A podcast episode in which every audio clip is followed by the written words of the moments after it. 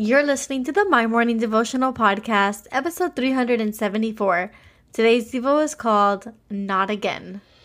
Hey, I'm Alison Elizabeth, a faith-filled, coffee-obsessed baker from Miami, Florida. As my dreams widened and my to-do list got longer, I found it harder to find devotional time. After seeing many people struggle to do the same, I set out to produce a five-minute daily dose of heaven. This is the My Morning Devotional Podcast.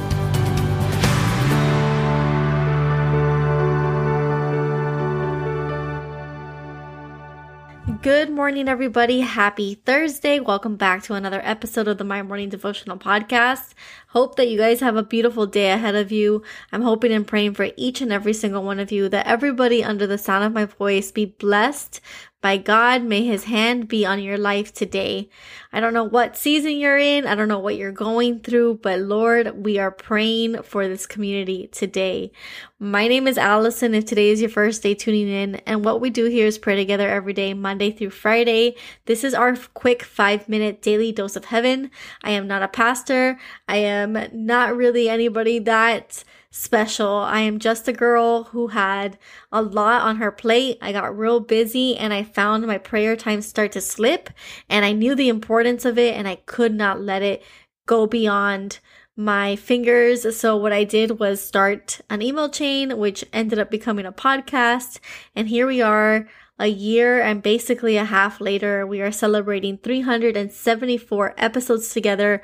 We have never ever missed a beat Monday through Friday. So today is again three hundred seventy-four, and we're reading out of Romans chapter eight, verse fifteen, and it says, "The spirit you received does not make you slaves so that you live in fear again.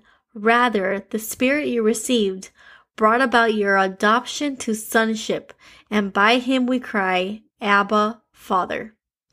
And I label today's Devo, Not Again. You know, as I read this verse, one thing really stood out to me. The writer says, the spirit you received does not make you slaves so that you live in fear again. I think the key word there, and at least the one that stood out to me, was the word again. It's an indicator that there was a past in which we had not yet received the spirit and we were living in fear. And I ask you, can you recall that time? Because I can.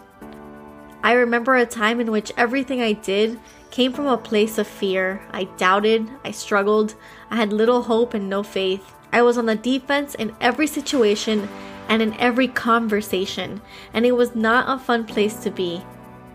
The thought of even going back to a time in which I don't have Christ at the center of my life, which kind of goes back to yesterday's devotional. We talked about a peace that overcomes and that Christ is at the center. So if I can ever think of going to a time in which God was not at the center of my life, it would provoke me to say the age-old saying, not again. You know, not again will I live in that, in that state of fear. I like that this verse says that rather, meaning instead of living in fear, the Spirit has brought us adoption to sonship. We have a Father, one that we can call on, one that we can hold on to, one that we can cry to, one that hears us. We can say, hey, Father, Abba, Father, God, listen to me, please, Lord, I need help. There is no greater feeling in the world beside knowing that God is truly, truly for us. Could you imagine if we actually started to walk in the full confidence that God is for us? He is a Father that hears our cries and one that wants to walk with us, one that wants to bless us. Could you imagine if every day we woke up and we put on that posture of confidence? I promise us that the atmosphere would change in every room that we occupied.